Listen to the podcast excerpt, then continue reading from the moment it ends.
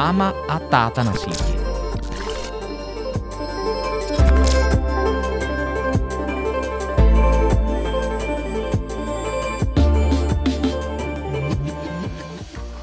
Dobrý den, Ahoj. já jsem Ester Geislerová a jsem máma náctiletých dvojčat. A já jsem Matouš Ruml a jsem táta tří dětí ve věku od 2 do 12 let. A my dva společně vás budeme provázet podcastem Máma a táta na síti, který je o digitálním rodičovství. Možná si říkáte, proč zrovna my dva? No, takhle, my dva rozhodně nerozumíme všemu, co se na internetu děje. Jenže naše děti čím dál tím víc času tráví v online světě a je na čase se v tom začít orientovat a nebát se v tom být s nimi.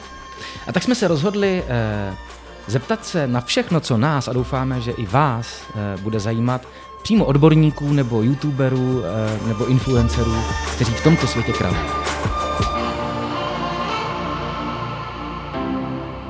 Co online výuka dala a vzala dětem, si dnes budeme povídat s ředitelem jedné eh, obyčejné státní základní školy eh, Janem Kordou. Dobrý den. Dobrý den. Ahoj. Eh, vy jste ředitelem eh, sice obyčejné státní eh, základní školy, ale eh, fungujete pod heslem smysluplná škola. Tak eh, to mě velmi zaujalo. Ta smysluplnost u nás eh, vlastně vychází z vnitřní motivace. My chceme, aby naše děti, ale zároveň i učitelé a všichni pracovníci školy chodili do té školy rádi, to znamená, aby tam byla ta vnitřní motivace. A vnitřní motivace je založena na třech S. A jedna z, jedno z těch S je ta smysluplnost. Mm. Pro vaši informaci ty další dvě S je spolupráce a svoboda. A my se snažíme všechny ty tři S nějak naplňovat, ale každopádně ta smysluplnost, to je to, co se ptáte, to znamená, snažíme se učit eh, děti věci smysluplné, které jsou pro život, když to takhle zjednodušíme. To znamená, že i ten mediální svět a to mediální výchova spočívá v tom, že se snažíme je připravit na ten svět, který a v té mediální výchově je to samozřejmě složité, který bude za x let, protože tady se to tak vyvíjí, že samozřejmě ta škola eh, může ukázat pouze cestu, ale rozhodně eh, nezabezpečí to, že ty děti za 20 nebo za 10 let budou, budou dokonalí v téhle oblasti. Existuje vůbec nějaký obecný jako v tom školním systému osnovy eh, v rámci té informační nebo mediální výchovy?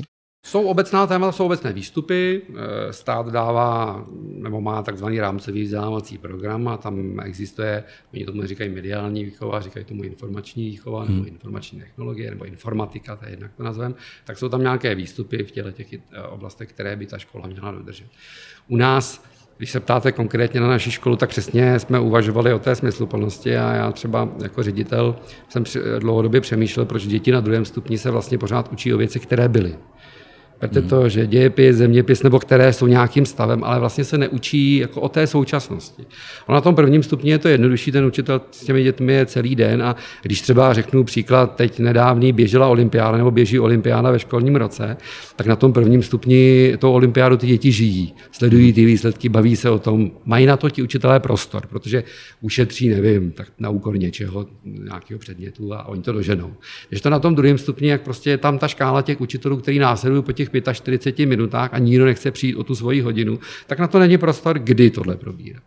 To znamená, já jsem pořád hledal cestu, jak těm druhostupňovým umožnit, abychom taky jako hledali a řešili ty aktuální problémy, tak jsem prostě nastavil, že v 8. v 9. je předmět, který se jmenuje informatika, abychom to dobře zařadili do toho mm-hmm. státního, eh, do té státní koncepce, ale protože to učím já, tak tam učím věci, které jsou aktuální, kromě třeba finanční gramotnosti a tak dále, těch témat, které taky potřebujeme učit, tak prostě my a diskutujeme a tím pádem učit třeba, učím děti diskutovat o aktuálních tématech, které oni si ale vybírají. A já je učím z začátku, mm-hmm. aby si vybrali eh, vlastně informace, které jsou fakt jako podstatné. Snažím se je trošku naučit i třídit ty informace, protože to je dnešní největší problém, že těch informací máte hromadu. Mm. A vy nestínete přečíst všechny, ani není nutné číst všechny, ale je dobré, aby našli ty podstatné, které je nějak ovlivní. Já vždycky říkám, důležité je, že podstatná informace je ta, která tě ovlivní jako do budoucna. Jo, pak mám informace, které jsou, já jim říkám, spotřební, mm-hmm. dnes je potřebujete, ale zítra ne. Klasická informace o počasí nebo, mm. nebo třeba o dopravní situaci na magistrále, která kolem nás tady proudí.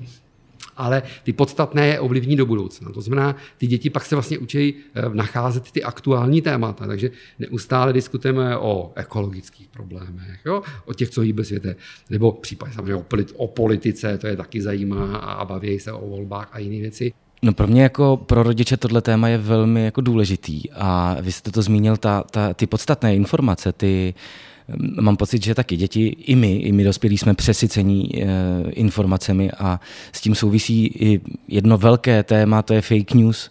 E, tak jakým způsobem vy třeba konkrétně na vaší škole pracujete s tím, jak si ověřovat informace? Já vycházím z těch konkrétních, eh, než teoreticky, tak fakt jako prakticky. To je ta smysluplnost, to pro život. Tak zase, když jsme se bavili o těch konkrétních tématech, řeknu vám konkrétní příklad, že byla kauza Ferry. Mm-hmm. A děti s ní přišly, že by oni rádi diskutovali. A tam jsme jako narazili na to, že do jaké míry všechny ty informace o tom Ferim jsou pravdivé. Mm-hmm.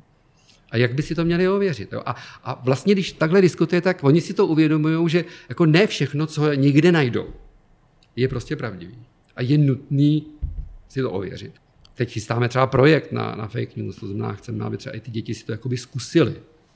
Trošku jsme hodně jako mm, diskutovali o tom, jestli z morálního hlediska je dobrý ty děti učit fake news. Jako vytvořit. Ano, ano. Vymyslet. Prostě, jako mysleli jsme, že taková cesta, že ano, vědí, co je pravda, ale zkuste jako vymyslet jako nepravdu, mm-hmm. A pak, že by třeba někdo ověřoval, co je pravda, co je nepravda a jiný mm. věci. Kdybyste takhle měl třeba poradit jako uh, mě jako rodiči, jestli existuje nějaký jednoduchý návod, co těm dětem jako předat, aby si to ověřili. První krok, který podle mě byste měli udělat, je jako komunikovat s těma dětmi. Být hmm. u nich. Aby vy jste věděl, že na něco takového třeba narazili. Hmm. Jo, aby ty děti s vámi o tomhle komunikovali. Protože já si neumím představit, že najednou teoreticky přijdete, eh, přijdete k večeři nebo k obědu, nevím, a budete se najednou bavit o fake news. To musí výjít hmm. z nějaké situace. A z té situace, kterou oni zažili. A tu využít k tomu, abyste třeba je v této oblasti jakoby v uvozovkách vzdělal nebo jste o ní povídal, a aby oni přesně viděli tu správnou cestu, to znamená hmm. ta správná cesta, ona může být po každý jiná, přesně stačí si to nějak ověřit, to znamená dojít nebo přečíst si nějakou třeba jinou zprávu. Hmm. Máma a táta na síti. Mám pocit, že, že i jako technologicky se ten svět posouvá uh, nezadržitelným krokem, který moje generace třeba už nikdy nedostihne a e, jsou neustále jako modernější, telefony umí víc věcí, vlastně už člověk nepotřebuje jenom počítač, ale má všechno skoro v hodinkách a e, tak jak vnímáte tenhle posun e, v, u těch dětí v tom školním věku? Pro nás mobil není nepřítel. Jo, je důležité říct, že nejdeme cestou, abychom mobily nebo takovéhle moderní technologie ve škole zakazovali. Mm. Naopak, že pokud chceme učit pro život, což jsem tady před chvilinkou řekl, tak musíme tyhle ty mobilní eh, a moderní technologie vlastně umět používat. Na druhou stranu zase ukazujeme tu cestu, to znamená, říkáme, k čemu hlavně by měly být využity. To znamená, my se nebráníme ty mobily využít i ve výuce, když mm. potřebujete najít informace, takže si můžou No jasně, pokud, během pokud já učím informatiku a nejsem v tu chvíli třeba ve výpočetce, mm. kde mají před sebou ten stroj, tak proč bych jim nedal jako šance, aby si vzali ten mobil. Samozřejmě hoříme třeba na tom, že nemáme úplně dokonalý vybavení Wi-Fi a že když všichni se najednou napojí na, na Wi-Fi, tak myslím, že některou zprávu budou hledat 30 minut a máte z té hodiny jako trošku prd. Že? Tak z tohle úhlu pohledu e, musíte brát i v úvahu tohle. Ale mobil je každopádně jako dobrá věc, nebo vůbec moderní technologie, ale naše cesta, protože jsme škola, tak jako k tomu vzdělávání. Takže zase naopak říkáme, hele, není to herní konzole. Mm. Jo? Na druhou stranu, když ty děti mi řeknou, a můžu poslouchat, protože třeba jim dám, zadám nějaký úkol, něco vyhledávají, zpracovávají něco na počítači, můžu si u toho poslouchat. A říkám, proč ne? Jestli ti to vyhovuje, někomu přesně to vyhovuje, jo? ale jak řekne, ale jakmile to bude jako centrem toho, že vlastně ti to bude rušit a ty nebudeš dělat to, co máš a bude to jako kontraproduktivní, tak pak je to dobrý, jako, co spíš jako nedělat. Tak, jo? A o tom se zase bavíme, takže z mého pohledu, ať ty technologie jsou super, ale používají je smysluplně. Teď jako dneska je tam spoustu výborných aplikací. Já jsem hudebník, takže když já učím harmonii, to znamená, aby ty děti věděly, jak ty tóny zní a spolu ladí, tak já nemám eh, ve třídě, kde mám třeba 25 dětí, 25 klavírů nebo 25 mm-hmm. harmonických nástrojů. Jo? Je tam, takže co? Tak tím řeknu, hele, vemte si mobil, stáhněte si aplikaci Jednoduchý piano, který je dneska zdarma a budeme to zkoušet na tom. No a o přestávce, to máte ve vaší škole jak? No, to je důležité téma, jak jako přestávce. Eh, my nechceme, aby to byla, jak jsem říkal, ta herní konzole. Mm-hmm. To znamená, eh, když si chtějí zatelefonovat, potřebují s někým hovořit, nebo naopak, třeba rodiče zavolají. O tom to je přesně. Ten mobil, ať to takhle slouží. Ale jestliže já vidím o přestávce ve třídách nebo na chodbách, že děti e, místo povídání tam hrajou hry, tak je na to upozorňujeme a ukazujeme tu cestu. To znamená, my jim nezbíráme ty mobily a nezakazujeme a nevoláme rodiče. Proč? My jim říkáme, hele, je to to smysluplný?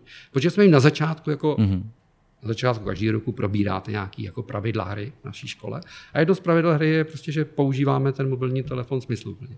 Tak z tohohle úhlu pohledu vždycky říkáme, je tohle smysluplný. Hele, jestli chceš trávit čas jako takhle, tak jo, ale doma, ne tady. My chceme, aby si aspoň v tom čase, co seš ve škole, ten čas trávil smysluplně. Mm-hmm. A vnímáte ještě eh, rozdíl eh, těch potřeb jako na, na, v tom online světě nebo i v strávení času na, na mobilu eh, mezi holkama a klukama jinak? Větší v vozovkách závislost na tom mají ty dívky.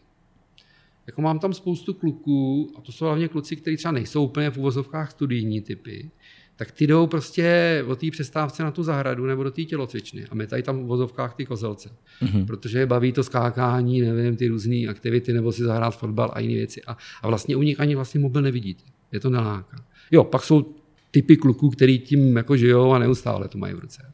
Když to u těch holek jako vnímám, že ten mobil a nejen na tu komunikaci, ale i na to, že jo, na to focení a na, na tyhle ty použití. Jo? Tak, tak, jako tím žijou podle mě i víc a že tam bych se i bál a musím říct, že to vidím, já mám kluka a, a dceru, syna a dceru a taky vnímám, že ta dcera, čím mladší, tak je jakoby na tom mobilu víc závislejší než ten syn, který jako si nachází spoustu dalších jiných aktivit.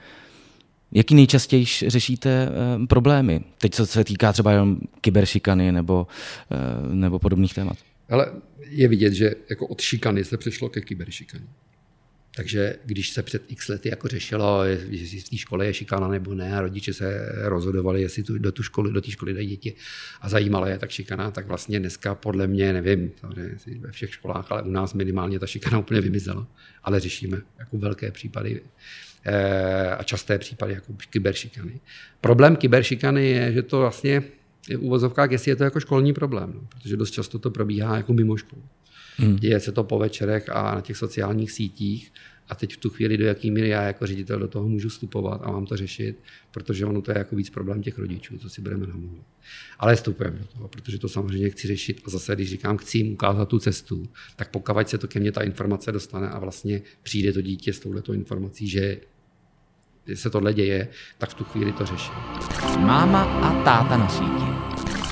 Tak můžete ještě uvíct nějaký uh, další konkrétní případy kyberšikany, s jakou se setkáváte na škole? Úplně nejběžnější příklad kyberšikany je, že tam kdo si do toho chatu nebo kam prostě napíše nějakou urážku, nebo prostě si ty... Nejčastěji ty děti v tomto prostředí samozřejmě spolu komunikují. Hmm. A právě jak ta komunikace probíhá a v jakém nastavení ty děti jsou, a tohle je dost častý problém právě u dívek, že si prostě napíšou, protože se prostě naštvali, tak si napíšou něco a tak dále. Jo. A ty takovéhle věci tahle tam kolují. A opět jsme v pro problému, že když tohle se stane ve škole, to znamená, že ve škole si někdo vyjde do hlasu, tak to hned někdo slyší, hmm. my to hned můžeme řešit a, a v tu chvíli se to jakoby ten vzduch v uvozovkách hned vyčistí.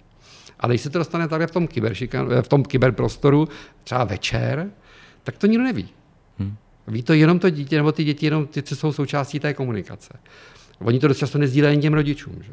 Tak jsme je vždycky učili, hele, když ti někdo, eh, protože máme jaký základní pravidlo školy, nedělej jim druhým to, co nechceš, aby oni dělali tobě. To znamená, to je pravidlo, který je všeobecný, tak když se tohle stane, tak jim říkáme, první krok, který udělej, řekni to tomu dotyčnému. Nedělej mi to, nelíbí se mi to, mm. nechci, abys tohle říkal. Jo? Mm. A když pokračuje dál, tak je druhá instance, jdi za námi, my ti s tím pomůžeme. Aby se naučili. Jako... Mm. Ono to funguje v tom kyberprostoru stejně. Takže v první fázi by měli prostě minimálně třeba na tenhle ten handlivý to napsat, omlouvám se, nelíbí se mi to, takhle se mnou hovořit nebudete. Mm-hmm. Když pokračuje dál, tak pak by mělo to dítě jít za někým, což ideální asi v tu chvíli je rodič, mm-hmm. nebo ve škole případně, jako, dobře, nějaký pedagog nebo pracovník školy, a upozornit ho na to a říct mu, pomoz mi, potřebuju s tím letím. No, ten kyberprostor se samozřejmě týká nejenom těch dětí na té školní půdě, ale um, asi se týká i rodičů, kteří sdílejí třeba mezi sebou zkušenosti se vzděláváním a podobně. Tak setkal jste se na škole um, s nějakou třeba jako negativní, um, i třeba hraniční jako kyberšikanou ze stránky rodičů? Setkal. To je první odpověď. Ano, určitě. Zaplať pámu, že na naší škole to není tak běžné. Jo. Takže jako je to v řádech jednotek, bych řekl. Hmm. Není to ani v řádech desítek. Věřím tomu, že v mnoha školách je to právě třeba v těch nekvalitních školách, kde ty rodiče nejsou spokojení, tak věřím tomu, že tam už to není řád eh, jednotek, ale desítek, ne listovek, kde tohle, tohle koluje. Já to nechci úplně jako schazovat, protože přesně, když se budeme dívat na školu, která není kvalitní, tak jak ty rodiče to můžou vyřešit? Já to vlastně chápu, že oni navzájem sdílejí ty svoje hmm. negativní emoce, to, tu svoji nespokojenost a, a snaží se nějak to ventilovat a, a možná si myslí, že tím si trošku pomůžou. Nepomůžou. Já vždycky říkám, jako to nevyřešíte v tomhle prostoru. Vyřešíte to jedině v té dané hmm. škole, anebo v případě někde výš, nebo prostě nějak to musíte řešit konkrétně, a ne tímhle tím.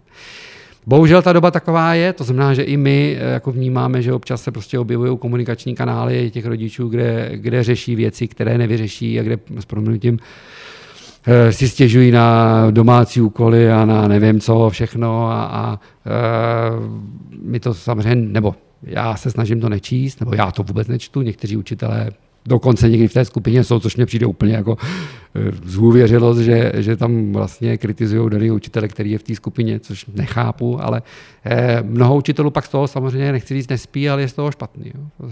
Já učím třeba na fakultě ještě a učím ty svoje studentky zrovna v téhle oblasti, že je dobré, aby si uvědomili, co je role učitele, a co je pak jako jejich role soukromá. Hmm. Vám to budu vyprávět, když jdete z role do role. Ale máte prostě role rodiče, máte role herce, máte role že, na tom divadle a tak dále. Tak je dobrý si uvědomit, že role učitele prostě je odsud pocud, je, je to časově ohraničený, je to prostě práce. Mm. A pak bych to měl ukončit a měl bych se věnovat něčemu jinému. Takže já po večerech rozhodně nebudu v roli učitele číst a komunikovat s rodiči, když jako eh, nemusím a měl bych dělat něco jiného. Takže z tohohle pohledu, ano, je to tam. Já se občas nebojím říct, že to je opravdu šikanu. Máma a táta na síti. Jak vůbec jste vy zvládli distanční výuku? Jak vnímáte eh, posun té, té výuky nebo, nebo koncentraci vůbec jako pedagogů a toho učiva eh, a vůbec toho vzdělávání těch dětí, tak jak to, jak to na vaší škole probíhalo? No, učili jsme se to, to znamená ten první rok úplně, když se, že před těmi dvěmi lety, tak to bylo samozřejmě jako tak rychlý a tak nečekaný, že jsme jako vůbec za to nebyli připraveni, takže jsme hledali nějaké cesty, tak jsme něco našli. Hodně jsme šli vlastně jako cestou samostatnosti těch dětí. Ono to je náš jako program, ono to je i v tom rámcovém vzdělávacím programu státu, aby ty děti se jako vlastně učili pro sebe, když to tady neustále o tom bavíme. Takže jsme jakoby využili tu situaci k tomu, aby jsme to vlastně trošku jako nahodili na ně. A druhou stranu, ono se to nenahodilo jenom na ty děti, ale nahodilo se to na ty rodiče. My jsme ti, kteří přemýšlí jako o, těch, o těch věcech, které nastanou jako pozitivně. Takže hledáme jako ty výhody nebo ty, ty pozitiva z toho. Takže jedno pozitivum jsem říkal, že ty děti určitě získaly neuvěřitelnou míru samostatnosti. Mm-hmm obě strany, jak učitelé, tak děti získali samozřejmě spoustu dovedností e, s tou technologií. Myslím si, že kdyby jsme před třemi lety se ptali, jestli, jestli 60-70 letí učitelé umějí, umějí online vysílat, tak by vám všichni odpověděli, vůbec nevíme, co to je. Dneska vlastně všichni vědí, e, existuje nějaký a nějaký Meet a jiný věci a různé ty aplikace, které vám umožňují tohleto setkávání. Eh, co bylo zajímavé postřehnout, že byly typy dětí, které, vlastně, kterým tohleto, ten způsob vzdělávání vyhovoval. Hmm. Máme tam třeba typy dětí, které se nám vlastně ve třídě jako špatně vyjadřovali, možná se styděli, báli se hmm. jakoby komunikovat. A takhle v tom eh, vlastně bezpečném prostředí domova, i když vlastně tam byly ty obrazovky těch ostatních dětí, ale vlastně se nebáli. Hmm. Jo, a šli do toho a najednou vlastně vykvetli. No ale pak byly samozřejmě obráceně děti, kterým to nepomohlo. Takže eh, to samozřejmě byly děti eh, ze složitého domácího prostředí a tam se přesně ukázalo, eh, jak na tom které dítě je a, a musíme si a uvědomujeme si, kolik dětí má opravdu složité domácí prostředí. A to není jako kritika rodičů. Mm. To je jenom jako můžete vnímat, že když najednou vysíláte a zjistíte, že dítě vám jako odpovídá, ale za ním mluví dalších pět lidí, že prostě ono nemá tam ten prostor, kam se zalézt. Jo? Takže v tomhle prostředí se učí. No jak se může v tomhle prostředí učit? Složitě. Jo? Takže to je všechno to, co si musíte uvědomit a musíte eh, to brát v úvahu. A myslím, že právě ten respekt, to uvědomění si těch učitelů, kdo tam před nimi je, jaký ty děti mají prostředí, eh, je taky něco, co nám ta doba přinesla a je výborná. Hmm. A obráceně to zase přineslo i respekt jako rodičů vůči učitelům. Aspoň teda na naší škole protože za ten, teď ten poslední školní rok, ti učitelé měli neuvěřitelné množství hospitací. Kdy ten rodič byl neustále Ne samozřejmě každý, ale ty rodiče byli doma s těmi dětmi. A co dělali? Jo? Ne každý má to prostředí, jak říkám, že dítě si zaleze do vlastního pokoje a rodič o něm neví a on se učí. To je jako ideál. Že? Ale ty rodiče tam prostě byli. Takže mě hrozně těšilo, těšily e-maily od rodičů, kde prostě chválili ty učitele a, a hlavně říkali, ten, to je neuvěřitelné, jsme si nikdy neuvědomili, jak je ta práce náročná. Takže to uvědomění i těch, i těch rodičů a ocenění té práce, to je taky super, že to vlastně Protože mohli jsme zažít. Najednou sdíleli i ty rodiče vlastně tu výuku a hmm. to, co to všechno hmm. obnáší. Hmm. Hmm. Myslíte si, že nějakým způsobem ta distanční výuka, která probíhala ten loňský rok, nebo respektive skoro dva, tak eh, ovlivní nějak budoucí, ehm, ne, nechci říct osnovy, ale, ale eh, ten vývoj toho, toho školního systému? Já bych samozřejmě rád, aby se něco takového ve školství změnilo na základě téhle zkušenosti. Minimálně, eh, kdyby si ty školy uvědomily, že vlastně opravdu je dobré to učení převést na ty děti. Ale ne na rodiče. Jako tohle, tohle období hmm. to navalilo i na ty rodiče. To znamená, udělal z toho ten kompromis a my tou cestou třeba jdeme, že by se nám líbilo, kdybychom těm dětem třeba dali den, nevím, nebo hodiny, kdy jim řekneme, a teď je ta, ten den váš, ty hodiny vaše, my jsme tady opravdu jenom ti průvodci, který vám pomáháme, a vy si vlastně pracujete na tom svém projektu nebo na tom svém učení, mm-hmm. na tom svém vzdělávání. To znamená opravdu to převést, převést na ně, protože samozřejmě zase jsme zpátky u té vnitřní motivace, jak jsem říkal na začátku, ty, ta 3S, tak přesně tam je najednou ta smysluplnost, protože to dítě vlastně dělá ty věci, které ho zajímají. Je tam i ta spolupráce, protože si umím představit, že to nebude na to sám, že tam hmm. bude mít tu, ty spolužáky. A to je zase to, co vlastně ten online nepřines. Tam samozřejmě to dítě bylo samo a v tu chvíli proto nemůžeme říct, že, že onlineové vzdělávání bylo to ideální, protože ta smysl nebo ta minimálně ta spolupráce tam nebyla. No a samozřejmě i, i ta svoboda, to třetí S tam je, protože si může vlastně pro, pracovat na projektu, který si vybral, může si zvolit jakoukoliv, jaký způsob, místo, kde a formu a tak dále a tak dále. Takže minimálně třeba takováhle oblast si myslím, kdyby, kdyby eh, přinesla eh, tu změnu, nebo kdyby ty školy se na tohle zaměřily, tak by to bylo super. Dobře. Tak já vám děkuji za velmi pro mě teda smysluplný rozhovor. Já moc děkuji za pozvání a vám přeji hodně úspěchů. Mým dnešním hostem byl ředitel smysluplné základní školy z Pražského Karlína Jan Korda. Pokud vás dnešní epizoda podcastu Máma a táta na síti bavila, další najdete na Spotify, Google, Apple Podcasty, YouTube nebo na dalších platformách. Naslyšenou.